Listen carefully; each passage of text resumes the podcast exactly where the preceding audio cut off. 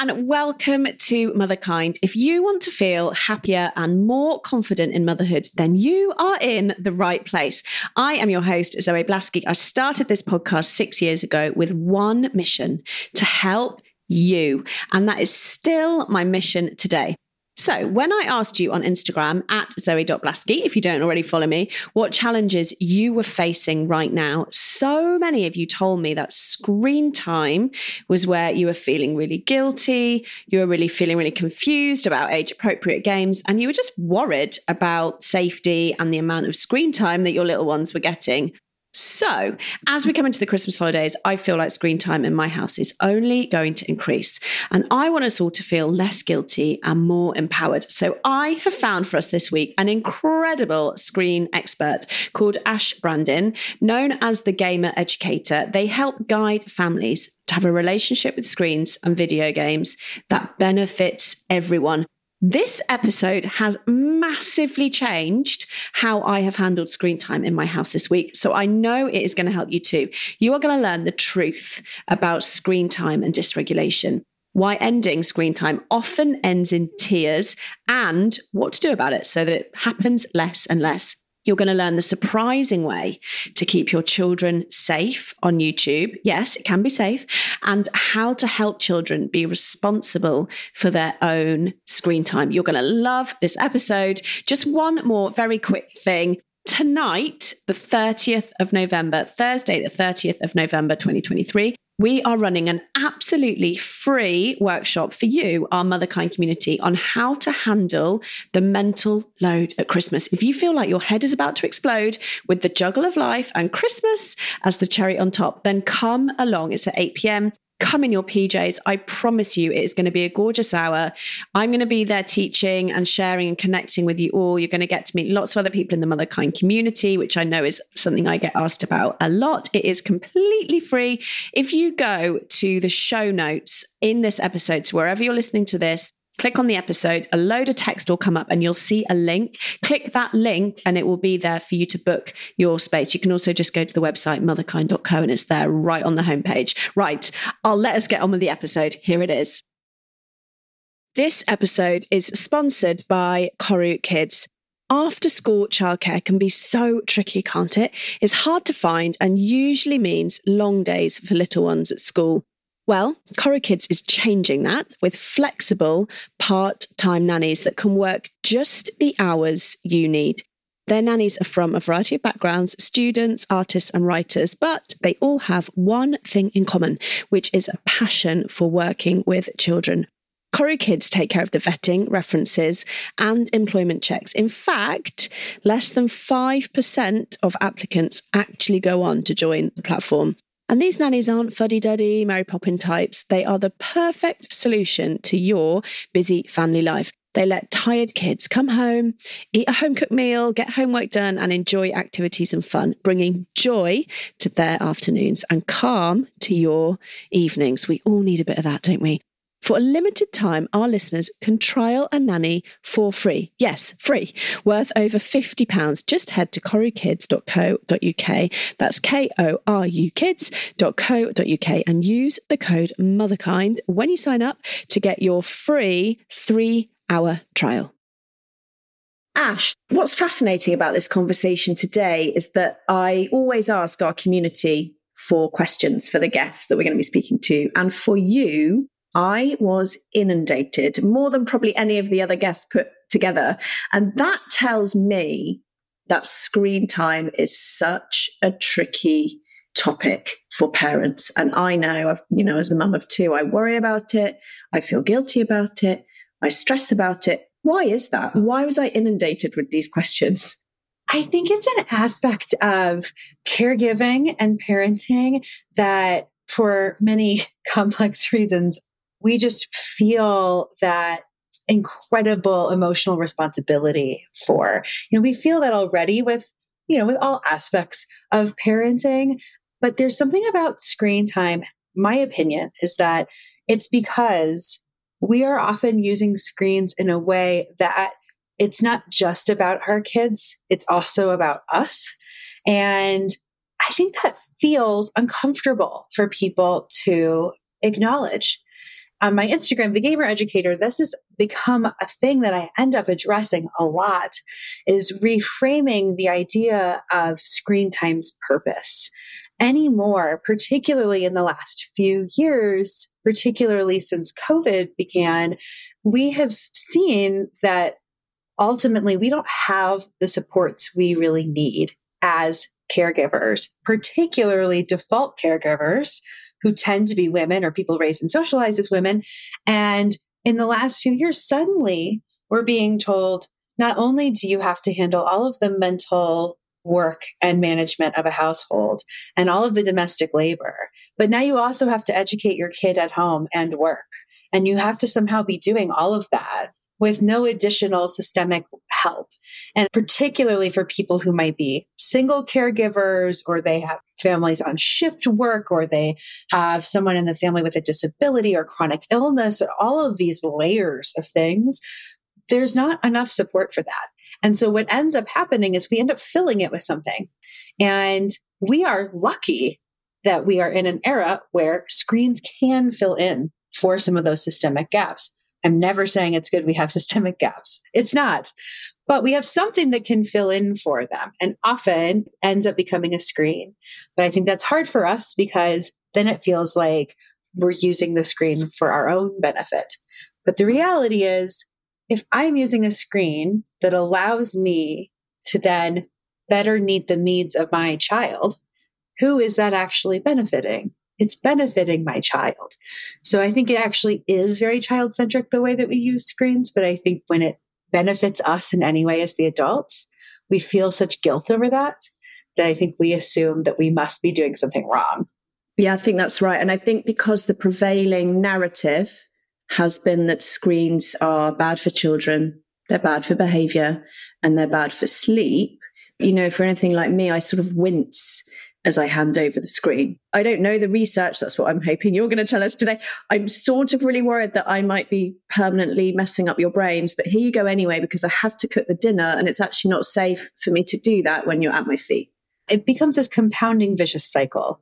The irony is that often many caregivers feel exactly as you just described. They want to withhold as much as they can because they've heard that's what's best or they want to minimize the use of screens. Often their reason for wanting to minimize the use of screens is because they don't want their child to become obsessed with them. That's like a common word. I don't want my kid addicted. I don't want my kid obsessed with it. But what's funny is that when we treat screens that way, what we're doing is we're treating them as very special, right? If I am withholding the screen and saying, I need to use it as little as I possibly can. Okay, fine. You can have it for five minutes. Well, what message does that send to the child that sends the message of this thing must be really, really special because I'm only getting it in these really, really specific circumstances. And that can create what's called a scarcity mindset, which is I don't know when I'm going to get this thing. So I better absorb everything I can from it and I better ask for more because I don't know when to expect it again. And that unpredictability makes me want it even more. So then a child who's being given screens really scarcely, and scarce doesn't necessarily mean minimally, I want to be clear, scarcely meaning unpredictably, that child might go, okay, well, I got screens for 10 minutes, but I don't know when I'm going to get it again. So maybe I should whine. Okay, that didn't work. Maybe I should cry. Okay, that did work. So next time I'll cry, make sure I get it again. And then the parent hears that and goes, see, I knew it. I knew it. I gave them the screen. Now they're crying. They wanted it. I should have restricted it even more. And then it just becomes this vicious cycle. And we can disrupt that. It doesn't mean that our kids are always going to like that. It doesn't mean it's always going to be easy, but we can disrupt that. And one of the more simple ways, not always easy, but simple ways to do that is to have screens be a more predictable part of our routine with kids. That doesn't mean they're available all the time. It doesn't mean they're available every day. It doesn't mean they're available when our kids want them to be. But we dictate when most things happen in our kids' lives. You know, we dictate dinner, bedtime, bath time, homework. If I know, like, I have to get dinner on the table, as you said, well, maybe I decide, okay, this is the 30 minutes you're going to get. This is your screen time. This is my dinner time. I'm meeting my needs and my kids' needs by making a meal and not getting overrun. My kids getting this time And then they know what to expect. I know what to expect. And it becomes more integrated into our lives. I wanted to loop back to that narrative of, you know, screens are bad. What does the research say about that? Because that's definitely been the predominant headline. There's no nuance there. That's not broken down by age or type of screen or type of program. What's really going on? It is hard to have a lot of nuance in that conversation because screens are so ubiquitous and now can mean so many different things that to try to say screens are bad, that's kind of like saying food is bad. There's so many versions of those things that to make any kind of blanket statement like that, you kind of know up front, well, there's got to be some missing nuance in this conversation. Even talking about the research becomes tricky because there is a demonstrated publication bias in research that's done around screens. There is a meta analysis done by a particular researcher whose last name is Ferguson. And he found that research that was proposed to journals was more likely to be published if they purported to find a negative outcome from screens than if they found a neutral or a positive outcome from screens. And so sort of built into this foundation of even what we hear. And so sometimes people will say, but I see more negative than positive, And it's hard to even know why that is. Sometimes that's part of the bias. It's also very hard to prove that something doesn't do something. It's one thing to try to prove a screen causes something. It's hard to prove that a screen does not cause something because there's so many things that could be in play. There are many studies that claim many, many things, you know, depending on if we're talking about tablets or TV or what kind of media, adult media, appropriate media. Video games have many studies that show their own thing. But generally speaking, for the studies that claim to show negative outcomes, there also tend to be studies that show positive or neutral outcomes. We just tend to hear more about one than the other. Most of the time, when we're hearing negative results, those results tend almost entirely to be what we call correlational studies, meaning thing X is happening and thing Y is also happening. So these things are happening in parallel. They are almost never causal studies, which is to say thing X is causing thing Y. That's a lot harder to prove. It's a lot easier to say this thing is happening and this thing is also happening, and then try to find a link between them. So that's also important to keep in mind. Many of these studies also are not longitudinal. They don't track kids over time. So they might say, oh, well, we tested this group of four year olds and the group who had screens did worse. When you read into those studies, often it's that they did worse on a test that happened immediately after, but maybe they didn't test them again after an hour or two hours. And they weren't keeping track of them over six months or a year to see, okay, how is prolonged access to screens or no screens having any impact or is it? So sometimes that nuance is missing in the studies because making a study is very hard, especially a study on kids. So what we hear is the soundbite is often just that. It's often a soundbite. I try not to even rely that much on talking about research too often because, as I mentioned earlier, screens are here. They're not going away. We can't wish them away, especially like in the US. I'm in the US. Our education system is very, very screen reliant now. So even if I ban them at my house, I can't avoid them in all parts of my child's life. So if I'm solely focusing on these reports of research, that might be preventing me from finding ways to manage technology with my child in a way that feels sustainable. And that's probably going to set us up for more success in the long run. That resonates with me. You know, they're here to stay. How do we manage it? Something that I see for sure is that when my girls finish their screen time, they seem more dysregulated. Is that a universal thing? What's going on there? All kids, all screens, and all brains are different, as I like to say. So I know for me, if I am playing a video game and I'm getting really close to the end and I'm really, really working really hard and I'm investing a ton of my effort and then I fail, I'm probably going to be mad. And if I stopped and then my spouse came up to me and said, Why are you so angry? It's just a game. Let's just say that wouldn't go very well, right? I would feel so invalidated. I'd be like, I just worked really hard at that. of course I'm upset, right? Or for adults, I often say, like, imagine you finish watching a TV show that you're really invested in and they kill off your favorite character. Imagine you're reading a book and like you get to the end and you're just sad it's over or you're happy or whatever you're feeling any emotion related to the media and imagine that someone turned to you and said like well why are you so upset right it would feel really kind of invalidating of very real emotions games are not real the emotions they evoke are very real and tv might make a child react differently. A tablet might make a child react differently. Different kinds of shows, different kinds of games.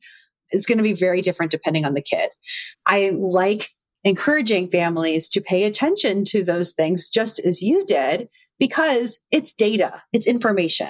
Because then you can say, oh, yeah, okay, like we're already having a really busy day. We're already like on the go, or we skip nap. Like the cards are already stacked against us, you know?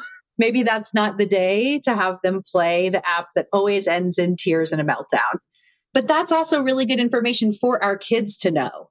Like, hey, you know, I noticed when we play this game, it seems to be really hard to stop.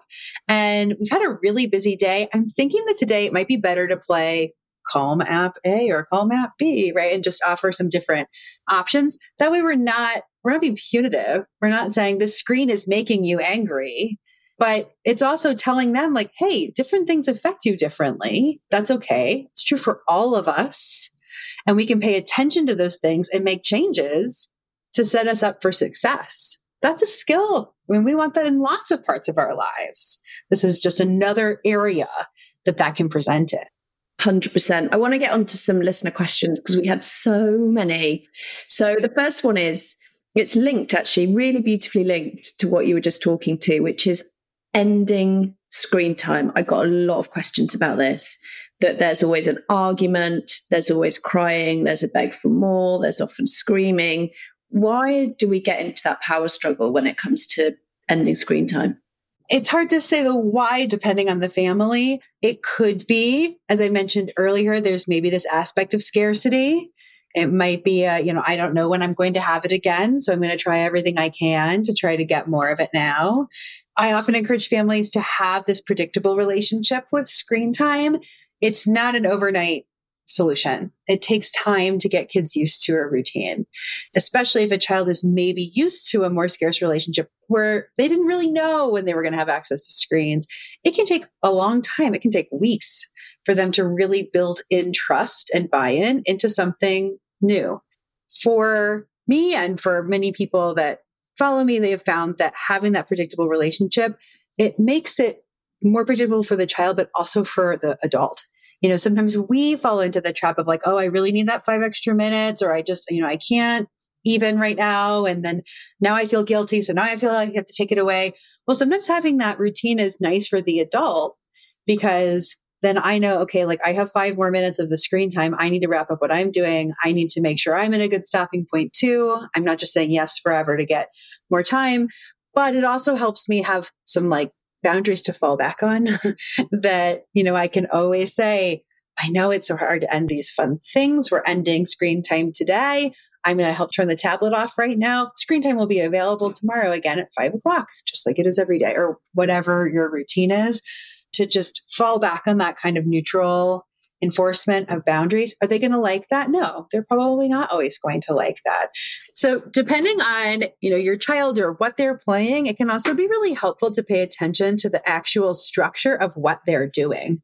So some games particularly like apps tablet apps are very open ended and it's very hard to stop doing something open ended.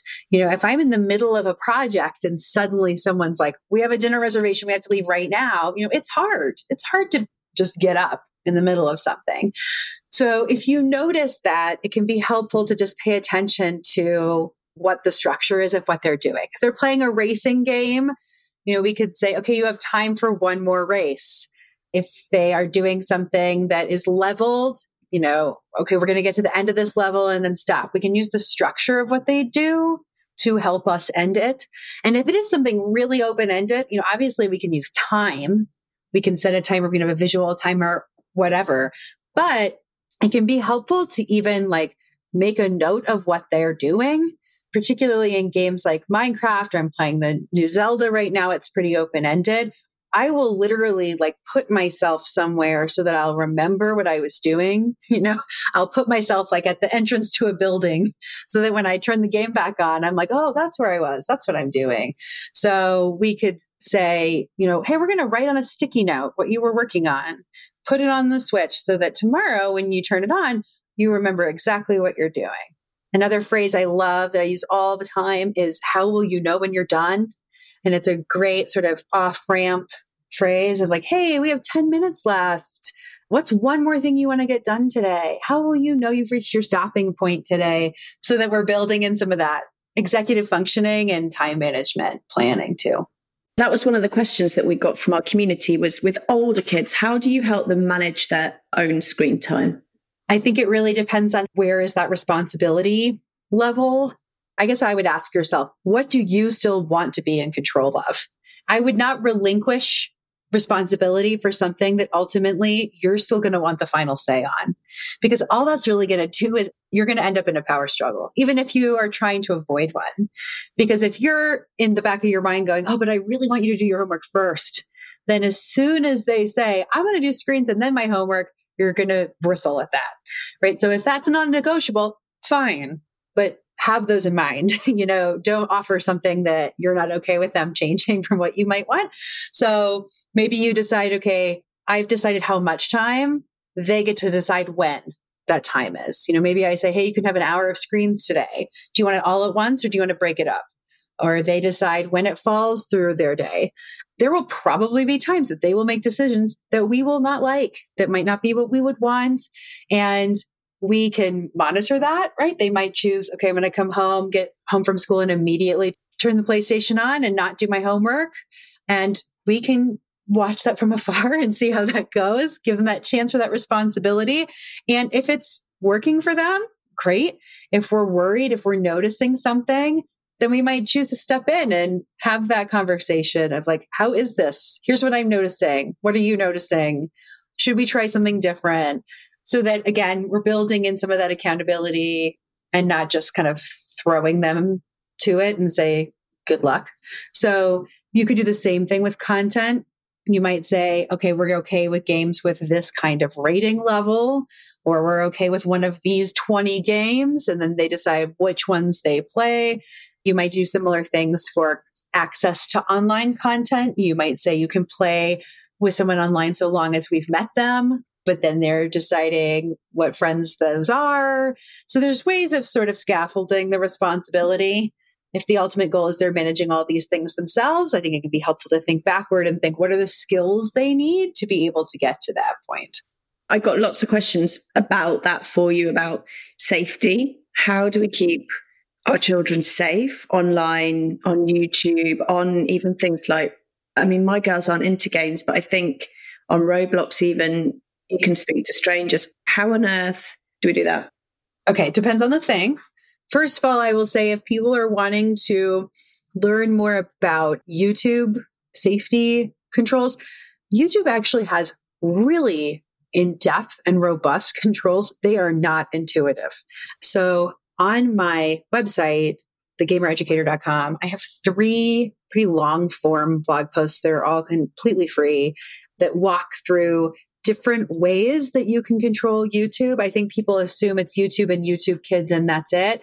And a lot of people have given YouTube kids a bad rep because a lot of stuff on there is not that appropriate for kids, but YouTube Kids is actually a really great way of giving kids access to YouTube if you pair it with the parental settings. So my child has access to YouTube Kids, and the way we have it set up is they only see things that we have pre approved for them.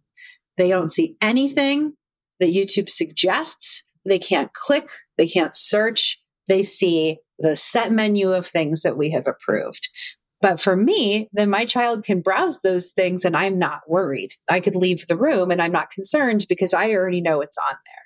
There are some in betweens. You can block entire channels on YouTube. You can block videos. You can monitor an account. Like if you have a teenager and you want to maybe give them more responsibility, but also know what they're watching, You can monitor their account through something called Google Family Link. So there's lots of ways to do it. None of it is like 30 second easy. It's maybe 10 to 15 minutes of some intentional setting it up. But then those structures are in place and they're there for you. So those are on my website if that's helpful. Many games also have similarly robust parental controls. Roblox has some pretty good parental controls. A lot of it is doing those things early, you know, if not before you give your child access, then pretty soon. Because as I'm sure many people have experienced a lot easier to do that preventatively and proactively than realize, oh my gosh, we have a problem and now I have to walk everything back. When it comes to games that have an online component, which increasingly is many of them, you can choose many times to just not have the online component be part of what your child can even access. Minecraft has recently entered my family's life, and my family there's no online component to Minecraft. And my child is still very excited to play it. They don't know that there's anything to do online with that game. And for right now, that's fine. They don't need to know more than that. So deciding again, you know, what level of this am I comfortable with to start with? And generally taking the content offline is going to be the safest way to do that. If you can't take it offline, then looking at the controls that are in place and seeing if you can restrict it so that they can't be contacted by people, turning chats off, turning audio chats off. You can sometimes restrict it so that they can only see or interact with people that you approve of. So then you're having to approve those people. It might just be family or in real life friends. So really look at what controls are there. The last thing I will say is Roblox I did an interview once with a podcast where one of the hosts wasn't there. And then after the fact, I heard the final interview, and the, this secondary host said something like, Oh, yeah, my child doesn't play video games. They just play Roblox. And I thought that was so interesting because I thought, What do you mean they don't play video games? They just play Roblox? Because I describe Roblox as the YouTube of gaming. YouTube is largely unregulated video content. Roblox is largely unregulated game content. It can be cool you can figure out how to make your own game. Like the tools are pretty much free. That's a really cool thing. Many kids would love to be able to make their own games. And the problem with that is that it's not regulated. There's very, very little regulation. And so even if a game is appropriate, that doesn't mean it's good. That doesn't mean it's well made. And obviously there's going to be content on there that is absolutely not appropriate. So you can restrict Roblox content to only show you things that are a certain age range think you can restrict it even further. That's another area where if you can devote some time to get ahead and maybe poke around in there a bit before you give access to it to your kid, it will probably pay off. That investment will really pay off. Thanks to this week's sponsor, Belkin. My girls love Belkin's Soundform headphones for their screen or music time. They can be with or without a wire. They are incredible quality and really durable, which, given how much they get dropped and thrown about, is very important. They're super soft and comfy for the girls to wear. They've got a long lasting battery life. And my seven year old tells me they're cool, probably because they come with stickers that she decorated hers with. So there you go. What more do we need than that?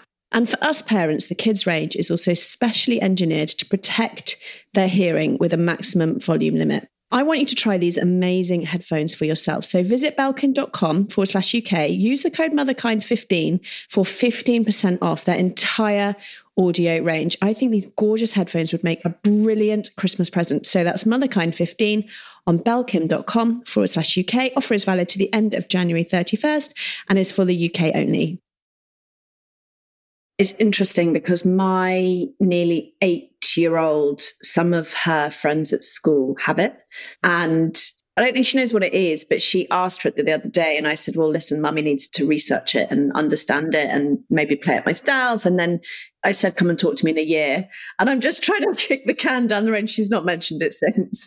but that's the fear, isn't it? There's such a fear based response from me like, Oh my gosh, no. So you know, I think that's quite common, isn't it? When our kids ask for games, my girls haven't ever had a game before. So that feels like a really big thing for me because so far it's been like Daniel Tiger and Gabby's Dollhouse on the TV. You know, kids asking for things they hear about is not new. Right? like I certainly did that. I don't know what I did it with, but I know I did it with something. But, you know, the stakes feel very high now because of the mechanism and the media that they're asking for. And I sometimes think it can be helpful to even ask, well, what is that? What are your friends playing on Roblox? What is it you want to do on that game? Why do you think it sounds like fun? What do you think you would do with it to even get some idea of what they're even envisioning?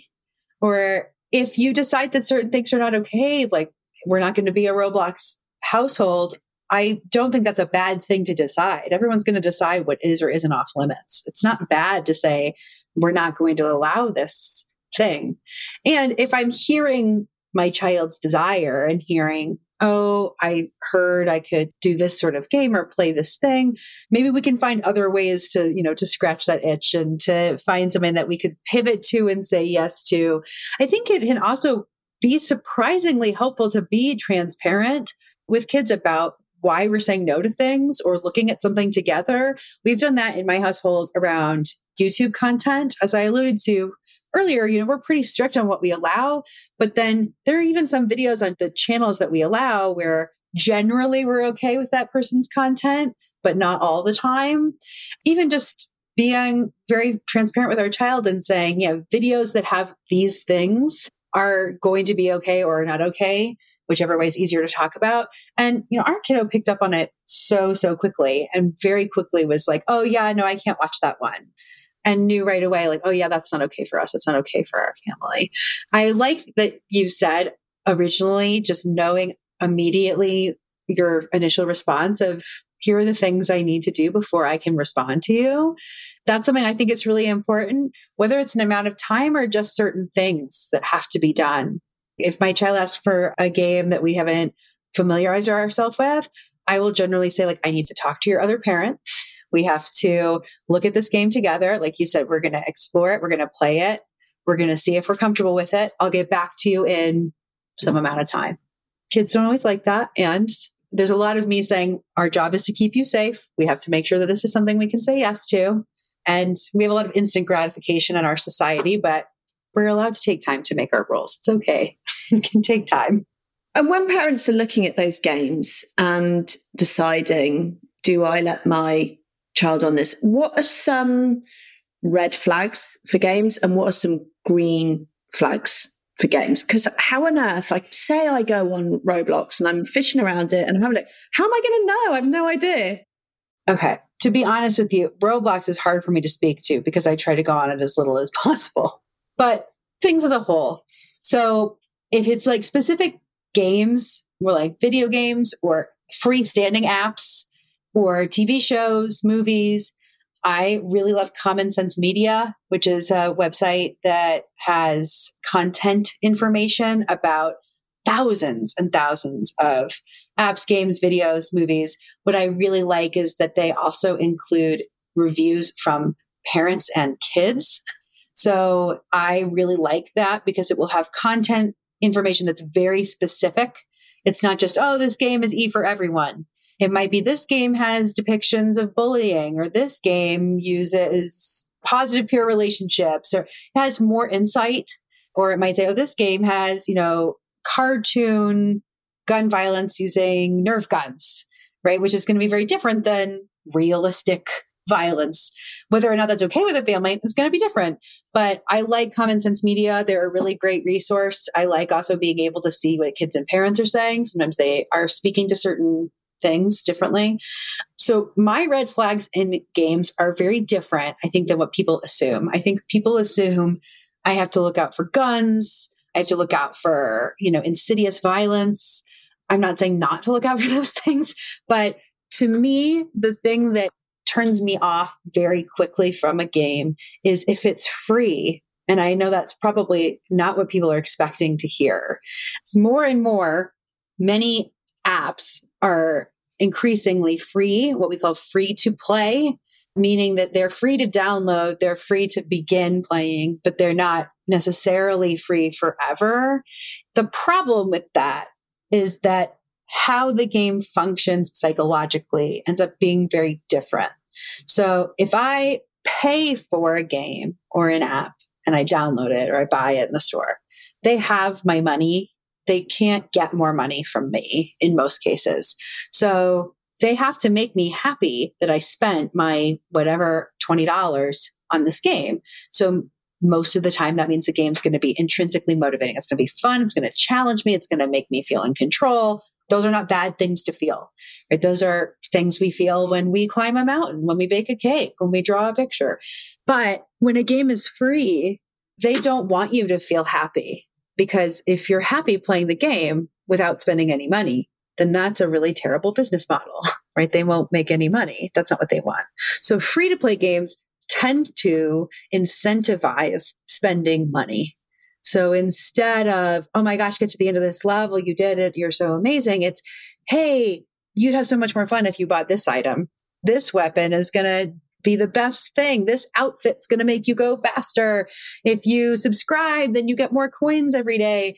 And the problem with that is that it's actually diverting our attention from intrinsic motivation and it's turning it into extrinsic motivation. It's turning it into, I should spend money to have fun. And that's not a particularly healthy thing for kids. And it's also not sustainable.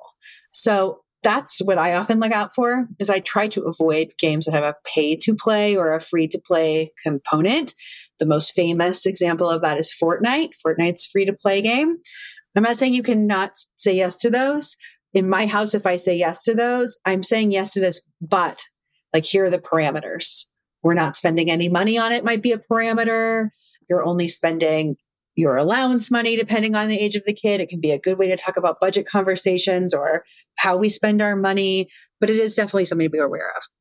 For green flags, particularly if you're looking for something that is more like educational, often families, particularly of, of young kids, are like, oh, I want them to play a game that's going to help them learn something.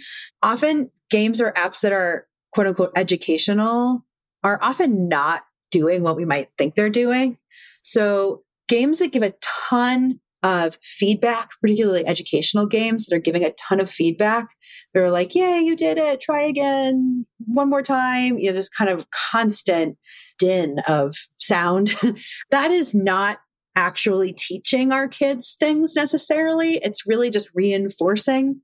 And if we're wanting kids to maybe play games that have educational or academic opportunities or aspects to them, those tend to be more open ended, child led experiences. If you think about a, a kid who's playing independently, we might see them stacking blocks or building with magnet tiles or digging in the sandbox or building with Lego. And we can look at that and we can recognize there's learning going on, both concretely and kind of abstractly. But when they're doing that in a digital space, we, it's harder to see, but that doesn't mean it's not happening. So if you're looking at an educational app and it's very like rigid, you know, like, oh, match this shape to its color, hooray, you know, that probably will be more rote memorization and brute force on the side of the child. And if you're okay with that, it's going to reinforce what they do or don't know. Great, fine. But if you're looking for something that might promote more critical thinking, that's actually probably going to happen from games that are meant to be fun. Because if I'm having fun, I'm going to work really hard. You know, if I'm playing a game and I'm dying and I'm struggling, but I really want to get to the end, I'm going to figure out how to do it. And that is going to actually result in learning. Might not be the learning that my parent thinks that I was going to have, but doesn't mean that it's not there. It makes a lot of sense. And I want to ask you about one more area before we close, and that is quite a big one, which is social media. So I've got a lot of questions for you about my 11 year old is asking for a smartphone, my 12 year old wants Instagram, my 13 year old wants to go on TikTok. I'm going to be honest with you, I am dreading this conversation because I'm on Instagram for my work and I see what it's like. And there's, for me and our family, there's nowhere want my 13 year old near that. But I know that most of her peers probably will be. And that's a tricky spot. What's your view? The longer I'm on the internet, the longer I'm like with you. The longer I exist on the internet, the more I'm like, get me off of this. and like, I occupy a pretty lovely corner of the internet. I'm not like a very controversial creator. You know, I'm not a political, like, I'm not doing anything in a particularly contentious space. But I have a reel coming out about this on Friday actually about the way we model our own technology use and the impact that has on our kids. Because I think that's huge. I also think it's an area where we probably have a lot of guilt, and I didn't want to tread there too much because for a long time we were all home and working and school, and everything was on phones and devices, and there's only so much you can do about that. But I've had to become really intentional with the way I relate to social media. And I'm grateful that I'm there now. I should have been there earlier in my life. and I agree. I don't talk very much about social media because, to be honest, that should be someone's entire account and all they do. There's so much there. And I frankly don't have very much social media presence. I say, ironically, someone who has public social media, but I don't exist on TikTok. I don't exist on Facebook. I barely exist anywhere besides Instagram. I think that as caregivers, our primary concern tends to be the safety of our children. And I've used this analogy before. We hear sometimes people say, like, I don't want to be my child's friend. I want to be their parent. But sometimes they also say, like, oh, I don't want my kid to be mad at me, right? I don't want my kid to be mad. I don't want my kid to dislike me. I don't want my kid to resent this. And I completely get that. And the way that kind of helped me reframe this was I started thinking about not trying to be my child's friend, but trying to be their best friend. because I, when I think about a best friend, a best friend is somebody who will call you out on your stuff, you know, and, and they will say, Hey, I love you. I love you so much. I'm going to tell you what you're doing is not okay, right? Or this isn't safe, or this worries me. And they're going to enforce those boundaries and they're going to be with you through the hard things because they love you that much. And for me, that's probably where I land. If I were getting to a place where social media was something that I was going to expose my child to, obviously I'm not there yet. My child's way too young for social media and it's not relevant. If I were at that point, I would probably be tiptoeing in by starting with a family account. Like, okay, we can have a family Instagram account and we all have access to this account. And we are friends with your friends, but everyone's seeing these things and we all have access to it in a really overtly monitored way so that it also can be something that's not completely done in isolation. Think one of the more difficult things about social media is it's extremely isolating. You're connected with every single human in the world, but you are all alone in the receiving end of it. So I think being able to start the conversation from a place of not fear, but hey, we all have access to this. Let's talk about what we saw. Like, oh, look, our cousin shared this picture. Oh, look at this video that our friend shared. And then we can talk about those things because we're all seeing them. It can blend itself into some conversations about what do you think about that? Or if things come up that feel unsafe, that can be more organic instead of putting us in the position of feeling like we have to micromanage or be like spying on them, but starting from a place of we're all in this together before we give them more private access. I think it's true. And interestingly, I've been hearing a lot of teenagers recently willingly saying, I can't manage this. I don't want to be on this. Like a friend's son said that recently. I think he's 16. Said, I don't want to be on this anymore. I can't handle it. I can't stop on TikTok. So I think, yeah, I mean, TikTok petrifies me in particular because it's just there's no stopping cue. You're just going and going and going and going. That's why I'm not on it because I know that I would be probably waste hours of my day on that. It's a minefield, isn't it? And I think what you say is true. I think maybe it's having a conversation with that absolute specialist who spends all day, every day thinking about kids and social media because it's such a tricky thing. When I think about this, I have to extend a lot of compassion to myself and all other parents because we're the first generation grappling with this. We have no blueprint. It feels like a big, scary experiment to me. No one knows the long term impact, really. Well, we can't because we're only, you know, we're only as far as we are. And our parents didn't have to grapple with this. So I don't know what it feels like to be a 10 year old, you know, who wants to go on social media because that wasn't my reality growing up. So yeah, I feel like it's a lot of compassion to us, the parents, as well, for having to handle this extra layer, huge extra layer of responsibility that is very, very new. What's interesting is that you're right, and that we're the first kind of generation of people navigating this as parents, but we are also, many of us, an early generation of users of the internet.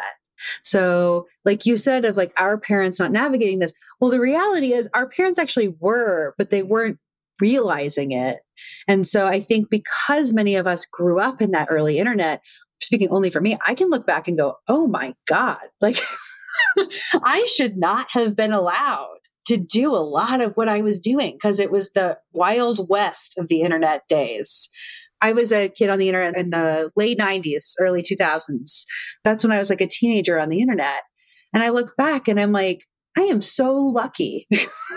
Things could have gone really badly. I am so lucky. But I don't think you realize the weight of that as a parent if you weren't in it seeing some of those things. So I think a lot of our parents, and it was out of, they had no idea. Otherwise, they probably would have been freaking out. and then we grow up to be parents going, Oh, I, I know, I remember that. And now it's these other layers of complexity and inescapability and not wanting to repeat that with our kids. I think that is a reasonable thing to feel. And I think we're very unique, like you said, in that way, and that we're kind of on both ends of it. We grew up with it, we know how hard that is, and now we feel that pressure to do better. Not to say our parents are doing badly, they didn't know, but now we feel like we know we should do something with it. For sure. I always ask the same final question, which is if you could give just one gift to all the mothers in the world, what would that one gift be and why?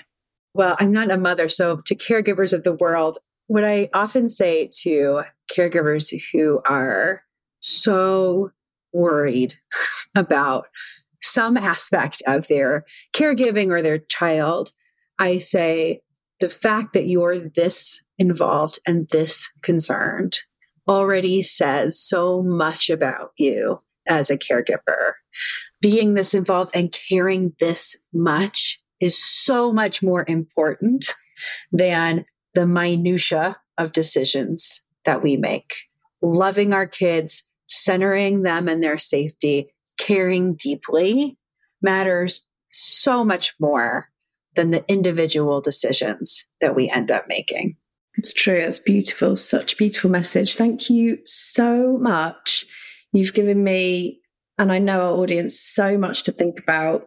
And I just really, really appreciate it because it does feel like a very tricky area. Where can someone come and find you and your work? Easiest to find me on Instagram at the gamer educator. I mentioned YouTube guides, those are on my website. My website doesn't have very much on it, but I have some blog posts for things like Nintendo Switch and Amazon Fire tablets and some other resources there. But my YouTube guides are also on there. That's thegamereducator.com. And yeah, that's where you find me. Amazing. Thank you so much. So that was the episode. I hope that you really enjoyed it. As ever, if you did, please consider sharing it with your friends and leaving me a review on iTunes. It really does make a difference to the number of mums that we can reach with the brilliant wisdom of the guests I have on.